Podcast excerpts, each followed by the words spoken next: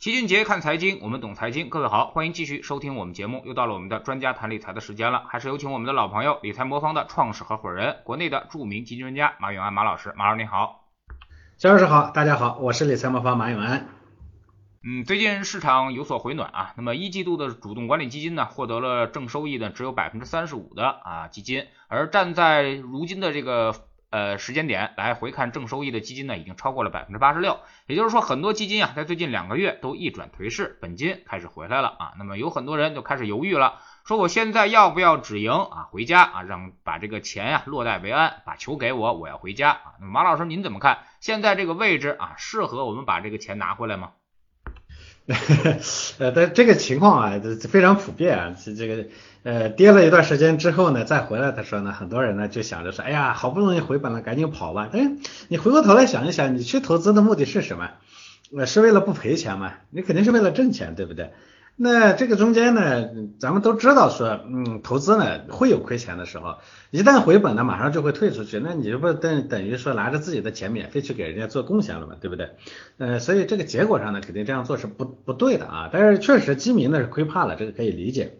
哎，春节前呢，呃，基金呢各种上热搜是吧？嗯，这个什么名牌品牌基金经理啦，品牌基金经理参与什么活动啦，等等的等等的吧。呃，所以很多朋友呢，当时呢就听着这个声音啊，就看涨得挺好是吧？声音又足够大，大胆入场。结果春节之后呢，七成的基金都在亏损，那甚至呢有三百八十五只基金的跌幅呢一度超过百分之二十。所以这个给了基民呢一个很惨痛的教训，所以至于前一段的市场反弹的时候，基金再登热搜啊，基民直接吓得要跑路。呃，基金好不容易开始回正，赶紧把钱呢赎回来。这个从心态上来说呢，这是情有可原。但基金这个东西我也说了，短期发生震荡是非常正常的。你进去前你就应该有个心理准备，对不对？所以买基金呢，它大家说要看长期，看长期。那你既然都短期波动是正常的，你就说你冲冲进去就想在里头去捞一把，这种心态呢，那自然会导致你最后吃亏，是吧？我举个例子啊，有一个很长寿的基金。啊，就是咱们一直说的这个朱少醒的富国天惠啊，这是个非常老的基金了。呃，过去十年呢，它的收益率呢是百分之三百四十三，啊，就涨了三倍多。呃，如果说你拿十万块钱的本金呢去投十年的话，大概能挣到三十四万的这个收益。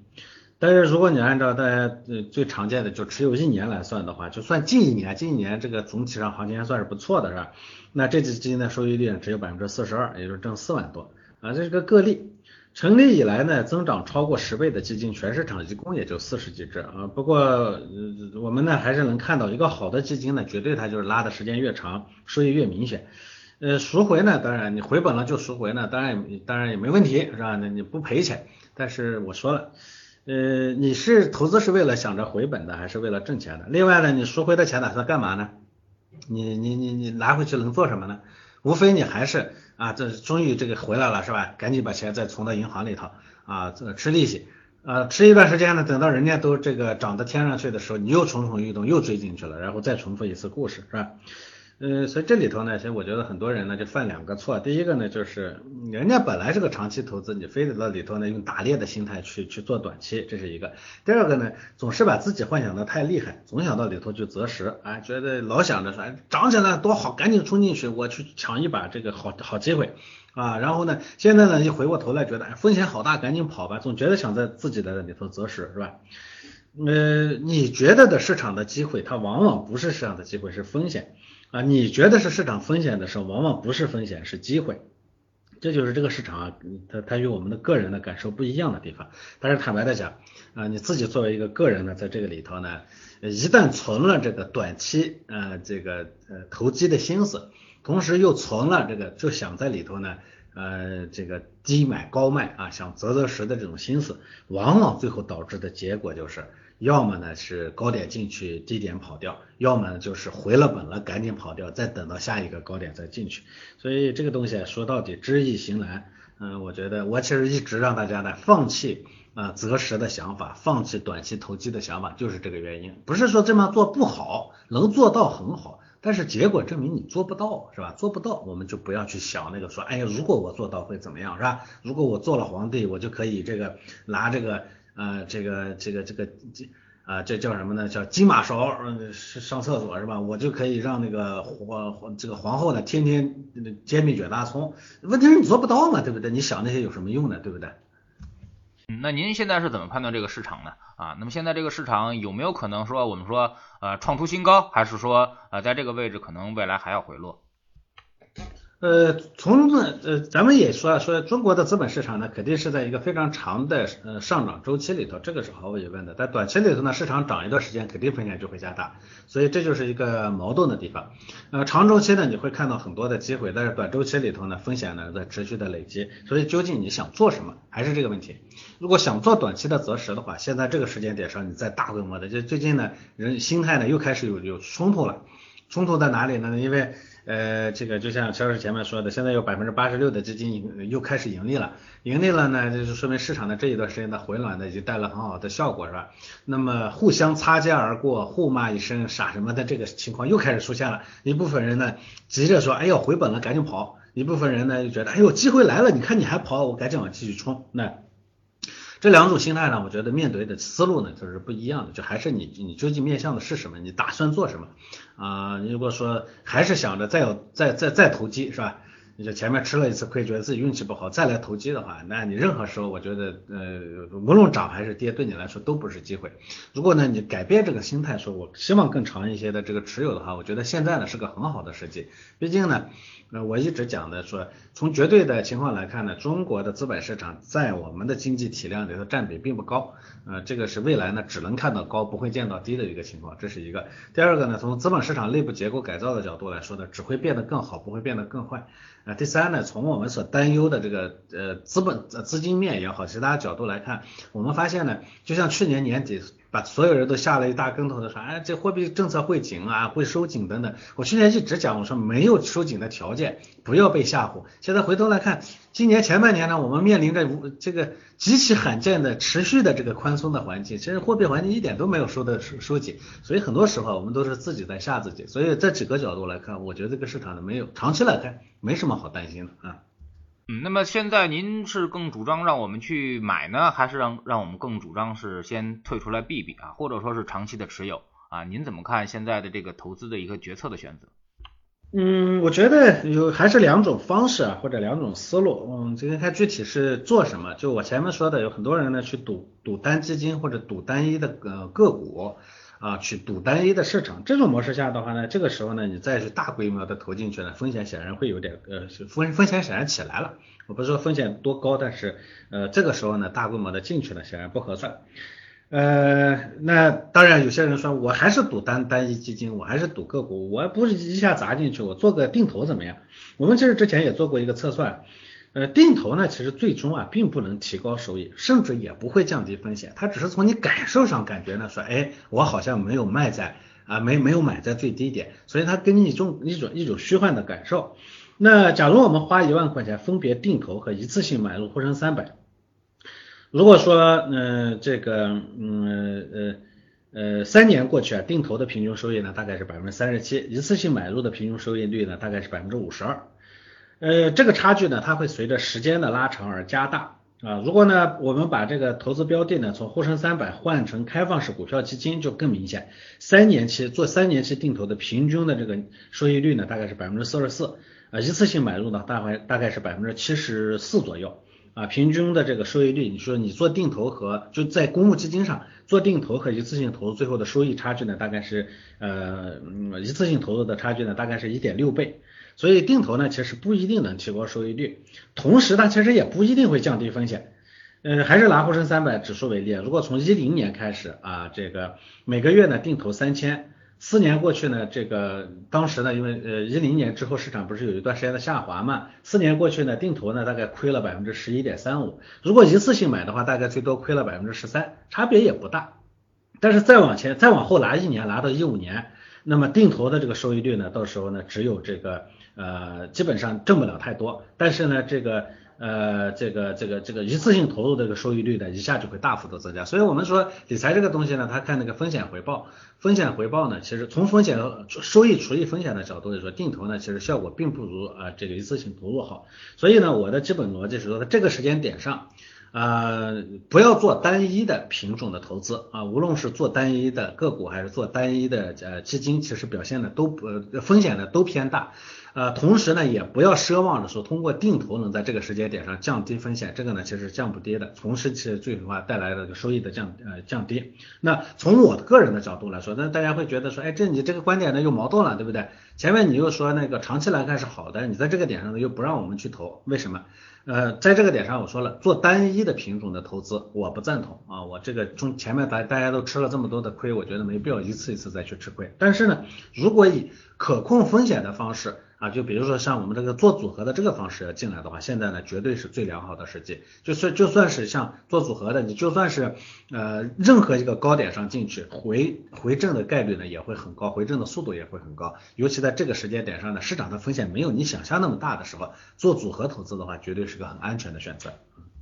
嗯，就像马老师所说的啊，那么长期定投其实回报率并不高啊，可能还不如去买一个国债啊。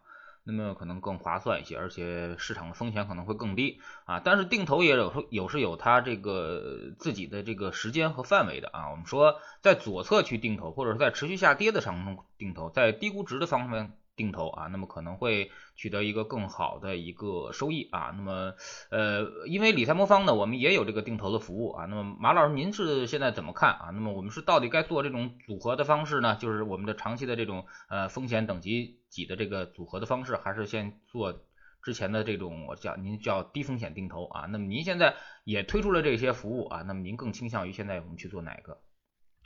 呃，我们呢，首先，嗯，我一直也讲说，如果你有一笔资金的话，你优先选择直接投到智能组合里头去，因为定投的目的呢，无非是说。啊，降低啊投呃就把确保自己不要投在最高点上啊，通过那个呃这个逐逐呃逐渐的这个投入呢，来拉低成本，这是第一点。第二点呢，呃这个市场这个所谓的微笑曲线的右边的时候呢，我们能获取一个市场的平均回报，这是它的一个核心的目标。所以本质上呢是拿分散的投资呢降低了风险啊，同时呢这个当然它其实也拉低了收益啊这个。呃，这是它的一个基本的逻辑。那呃组合呢，我们的智能组合呢，完全可以在实现这一点的情况下，还能实现更高的收益率。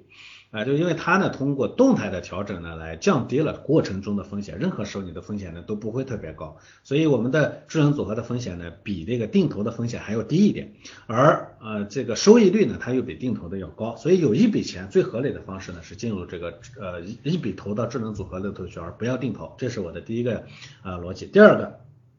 那为什么我们做那个低估值智能定投？我也讲说，这其实是一个资金归集的手段，有两种情况。一种呢，就是嗯，我我确实就是每每隔一段时间有笔钱进来，这对很多人来说是个常见的情况。比如说我每个月都有工资来，那那这个东西你让我一笔投进去也不现实，对不对？那所以呢，我们用低估值智能定投的这个方式呢，让大家呢这个把定期进来的钱呢能逐步的累积起来。但是我们的低估值智能定投后面设计了个特别重要的环节，就是一旦收益目标达线，一定要把它撤出来，转到那个智能组合上去，再重新开始。而不是说呢，说呃通过定投呢一直在里头放着，这个是肯定是不行的啊，所以这是一种情况。第二种情况呢，就是我虽然不是一笔资金，但我对你们的信任度不够啊，我需要做做一点尝试。啊，这个尝试的过程中呢，你可以与低估值智能定投的方式呢来观察，一边呢观察我们的这个呃智能组合的业绩表现，同时呢你通过呃低估值智能定投呢来来来来归集资金。这两种情况下呢，我建议可以用低估值智能定投的方式。所以，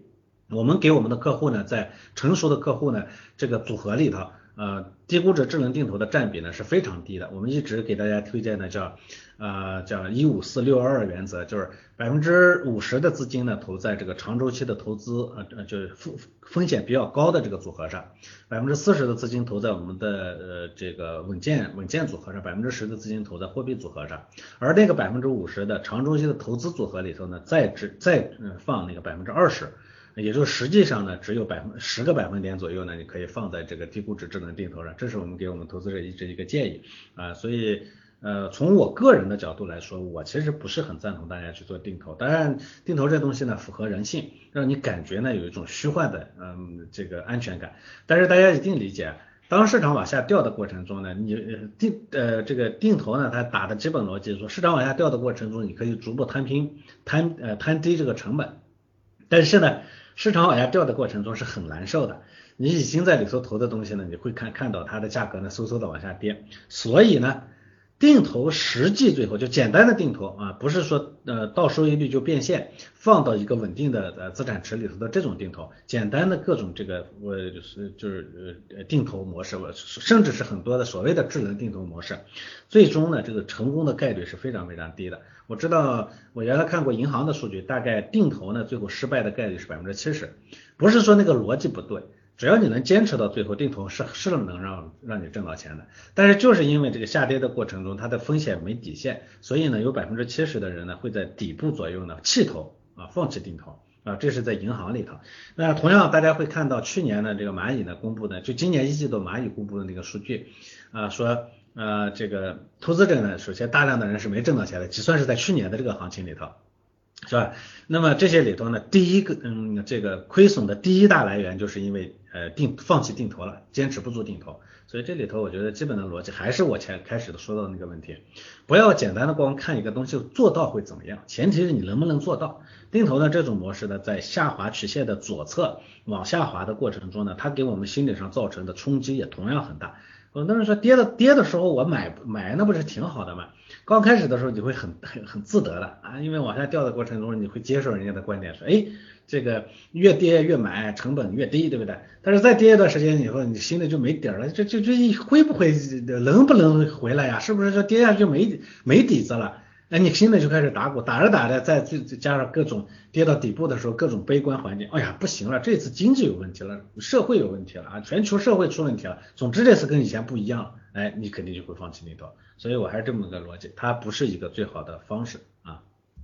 嗯，关于定投呢，老齐也说三句话啊，大家一定要记住，第一呢，定投是肯定可以赚钱的啊，那么赚钱是肯定的啊。第二句话呢，就是一定要在低估和这个向下的区间内去做定投啊，不要在右侧啊，不要在上升的途中去做定投，这样的话你会变成呃小赚大亏啊。第三呢，就是最好定投一些宽基指数啊，因为宽基指数是基本上跌下去肯定会涨起来的，而不要去定投个股啊，因为个股有很多黑天鹅的未知性的一个非系统性风险啊，比如说有些股票可能投着投着它就退市了啊，那么这样的话你定投是不可能去会。获得一个好结果的啊，有些行业呢可能也不太适合定投啊，因为它是趋势性衰退行业，比如我们说的两桶油啊，如果你去持续定投它的话呢可能现在也看不到解套的一个希望啊。呃，所以说这三点呢，大家一定要去把握，而且呢，呃，还有一个关键点，就刚才马老师说的，就是定投到一定时间呢，就一定要把它转出来啊，转到配置啊。那么比如说我们叫做止盈啊，那么按照我们的方法是年化百分之二十的时候就要转出来。转到配置上啊，那么去做这个右侧的一个长期的一个收益啊。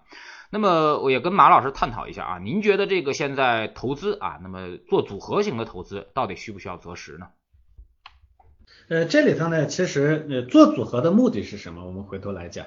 呃，组合这个东西呢，比如说拿我们理财魔方的这个全天候组合，它的呃做法呢，就是呃把不同时候呢此消彼长的资产呢把它配在一起。那配在一起呢，它带来的负面情况也非常明显，就肯定是，呃有涨的总有跌的，所以呢，它一定是拉平了这个，你你你降低了风险，但确实它一定是拉低了收益，短期来看。呃，因为呃同一个时间里头呢，有资产涨，它一定有资产在跌嘛，那总不总总肯定不如说你赌对了那个涨一直涨的那个资产，对吧？所以这是呃配置的一个基本的逻辑。那为什么要做配置？这里头呢有两个基本的前提，就是大家做配置的基本假定是什么？第一个假定呢是没有只涨不跌的资产，资产总有涨总有跌的时候。如果说有一个资产呢永远在涨，那我肯定就不需要做配置了，这是第一。第二个假定呢是说资产的涨跌这个东西呢究竟能不能抓得住？嗯，好多人呢他都会质疑我说那个明明资产你看 A 股呢涨的这个像像像像一七一九年的时候就开始涨了是吧？呃虽然中间呢经历了两次比较大的波折，但最后还是在持续涨，对不对？呃，那确实 A 股呢也是有有有长期这个下跌的时候，那明明会有这样一个过程，你为什么说非得让我在任何时候都在配置里头都要有它啊？你为什么不在涨的时候不要买着买了它，跌的时候你不要买它啊？这个那这里头所以它就有第二个逻辑是说，市场的涨跌其实是很难把握的，你猜不出来。那会有些人说，那总会总有些神人是吧？他研究的这个，你看我们周围隔壁邻居的谁谁谁，网上谁谁谁，你看他个他他历史上他每次都说的很对，是吧？嗯，这里头呢，这个基基本的逻辑就是做严肃的投资的人，从来没有人会把希望寄托在择时上，因为择时这个东西呢，第一呢是很难，第二呢，就算是他有一定的方法可以去做择时，它也是个概率。呃，我们每呃普通人不太理解这个概率这个东西，就总是拿这个发生的结果呢来对照，说你看人家说涨，结果最后涨了，他说涨，当时判断的那只也说是百分之六十的概率可能会涨，还有百分之四十的概率会下跌。最后呢，当然涨了，涨或者跌呢，这个结果呢是一个事实，它只能是 A 或者是 B。但是呢，在最开始做判断的时候，它没办法百分之百精确的判断最后是 A 还是做还是 B。所以呢，择时这个东西在投资现实里头它是很难做得到的，这是做配置的两个基本前提。那么在这两个前提下，我们来想说配置究竟实现了什么？因为它在任何时候呢都保有涨，也有涨的，也有跌的资产，这个呢。呃，抚平了这个单资产的这个波动。我们前面最开始就已经讲了，说人最终呢待不住，你无论是择时还是也好，你是自己去单一的做股票也好，这个里呃做定投也好，是做那个单一的投资也好，待不住的原因都是因为你待不住嘛，对不对？啊，都是因为波动太大嘛，对不对？就像这个基金，你要是待过待呃从年初拿到现在的话，大部分也都挣了钱了，可是架不住它中间跌百分之二十的时候，你待不住嘛，对不对？待不住的原因就是短期里的波动过大嘛。那配置呢？第一个目标呢，通过此消彼彼长呢，把这个波动呢把它降下来了，让你呢稍微舒适一点。第二呢，我们也讲了，说这个资产呢总归最终呢会涨起来，对不对？此消彼长的这个短期波动消除了，但是它这个长期上涨的趋势没有消除，那么我们可以拿到这个长期上涨的呃一个这个市场的平均收益，对不对？这是啊配置的一个基本逻辑，所以配置就天然的决定了它是不不择时的，你拿配置就是不择时的。很多人说，你个你的配置也不是那么的稳定，也有起起伏伏的时候。那如果呢，呃，这个起起伏伏呢，也来源于这个市场的就配置里头的各种资产的起起伏伏。配置做配置的时候已经想好了，就是因为没办法把握这个资产的起起伏伏，所以我们才做的配置。那你会在说，我去在你的这个配置的基础上再去做择时，你都已经那么牛了，能做到在配置基础上做择时了，你还做什么配置呢？你直接去做单一的那个配置下面的品种就可以了嘛，是吧？这就是逻辑上的一个差异。所以配置天然是不需要择时的。然后你想要择时，你就去单做单一的品种，做单一的品种做不成的原因是因为择时不靠谱，是实现不了的，所以才退而求其次去做做做做配置。那你都做了配置了，你又说你还要在在配置的放弃那个前提上再去做一次投资，这不是自相矛盾了吗？对不对？所以这是一个基本的逻辑。那呃，我还是这个这个这个事情，有很多人说你的配置本身呢也会有涨跌。那我如果不择时，那意味着说涨的时候我在里头，跌的时候我也在里头，那不对呀。那我呃跌的时候我不在里头，涨的时候我在里头，那不是更好吗？还是那个问题，能不能做得到？那我给我们的投资者反复在问的一个问题就是说，你不要拿。啊，这个结果呢，来倒推你的行为啊，就是说，你看，就就是我我从开始说这个单品种那个择时，到这个配置的这个择时，都是说的一个话题，就是做不到的东西不要去想啊，就是说皇帝的这个金马桶我们既然没有，我们就不要去想这个人家在马桶上这个是吧的快感，这就没有没有没有这个前提，对不对？跟你没关系啊，嗯，所以呃配置不需要择时啊，这是我的基本的观点，嗯。嗯，那么其实基金组合投资呢也是有风险的啊，人在碰到风险波动的时候，往往啊还是会暴露出人性的一些弱点啊，比如说今年二月的这个极端的一个下跌啊，那么你们理财魔方是如何这个控制回撤啊，让这个大家能够安稳的留在市场里面的？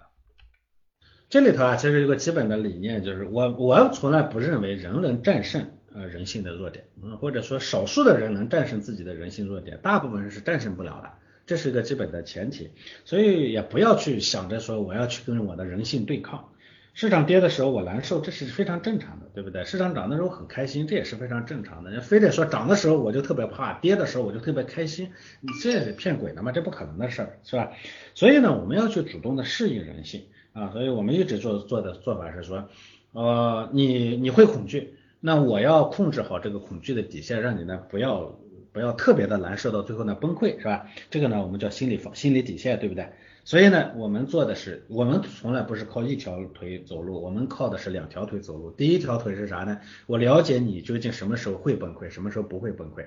然后呢我让我的这个组合的风险呢不要啊压到你的这个崩不不呃风险不要大过你的这个心理承受能力，让你不要崩溃啊这是第一点。